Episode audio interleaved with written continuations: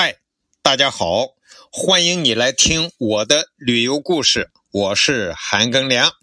咱们啊，这个西班牙旅游就是整个是葡萄牙、西班牙，我们戏称二牙旅游，基本上就讲完了。那么到最后呢，要讲一讲和我们这么多天一直陪伴我们的导游和司机。先说这个导游是个中国小伙子，四十多岁，他是在西班牙读的硕士，然后就留在西班牙定居了。我们这次旅游呢，落地是葡萄牙的里斯本，就是这个小伙去接的，我们带着这个车。这个司机一路都是他两个，那么从葡萄牙玩完了，又到西班牙。我本来还以为这两个国家得换一个导游，因为语言问题嘛。结果都是他。哎，我就问他，我说你可以啊，你葡萄牙语也会，西班牙语也会。这个呃，他姓董啊。啊，这个小董就说了，其实呀，葡萄牙语和西班牙语啊，呃，差不了多少，因为它两个都在这一个小小的比利牛斯半岛上，就这么两个国家，这个上千年的历史进化，这个语言呢，它两个语言差不多。呃呃，小董就说呀，这两个语言相当是同一个语言的两个方言。比咱们中国的两个方言的差别还小呢。你想，在中国，我反正北方人嘛，中国是北方方言区是最大的一个，然后八大方言区是吧？呃，吴语、粤语，这个呃，好闽闽南语等等的吧。就是说，北方人到了南方，如果南方人说当地话，基本上听不懂。你像上海人说话、广州人说话、福建人说话，我们基本上听不懂。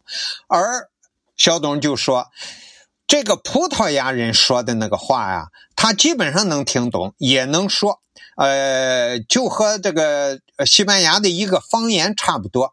而且他还说，当时啊，他在马德里和巴塞罗那两个有。有选择，就说不要说西班牙，就马德里的话和巴塞罗那的话也是有区别的，也是等于巴塞罗那那边的人啊是叫加泰罗尼亚嘛，加泰罗尼亚这个大区啊，这个语言和马德里那边的语言还是有区别的。我说都有什么区别啊？他说区别还不小呢，就是比如说语法上一些格的变化。这个外国话有些格的变化，还有这个阴阳词性有阴性阳性这些变化，这所以啊，这是整个西班牙呃也是这个语言有差异的，所以啊，他在西班牙这么多年，这一些方言他也都会。一路上我们就要。呃，请他介绍一些西班牙的一些和我们中国不同的这些风俗习惯呀。他说，第一个风俗习惯不同的就是这个停车。在西班牙停车，如果你这个车过去开过去一看，两个车中间空的这个地方呢，你停进去，呃，停不进去。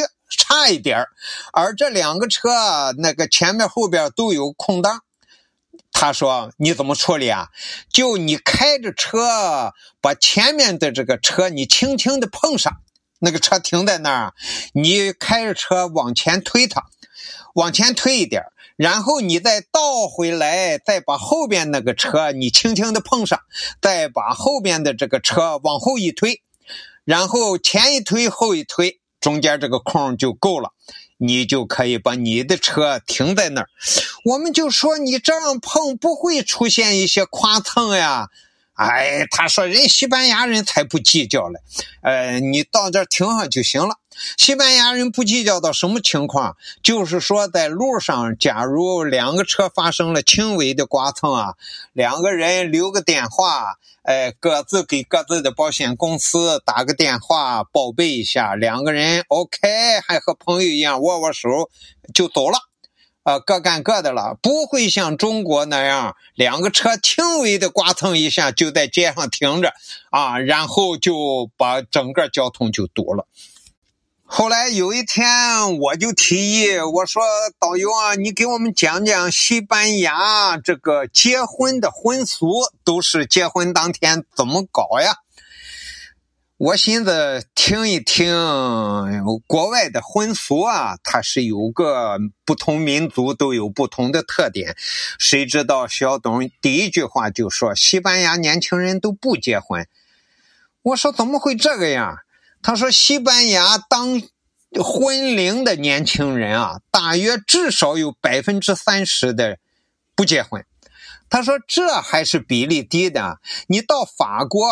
那些啊，基本上是百分之五十的婚龄年轻人不结婚的，这是又一个让我们吃惊的地方。最后说说这个司机，这个司机啊是个罗马尼亚人，但是他会说英语，他到西班牙这边来工作。我说你，我和他说英文啊，我说你一个罗马尼亚人怎么跑到西班牙这边来工作啊？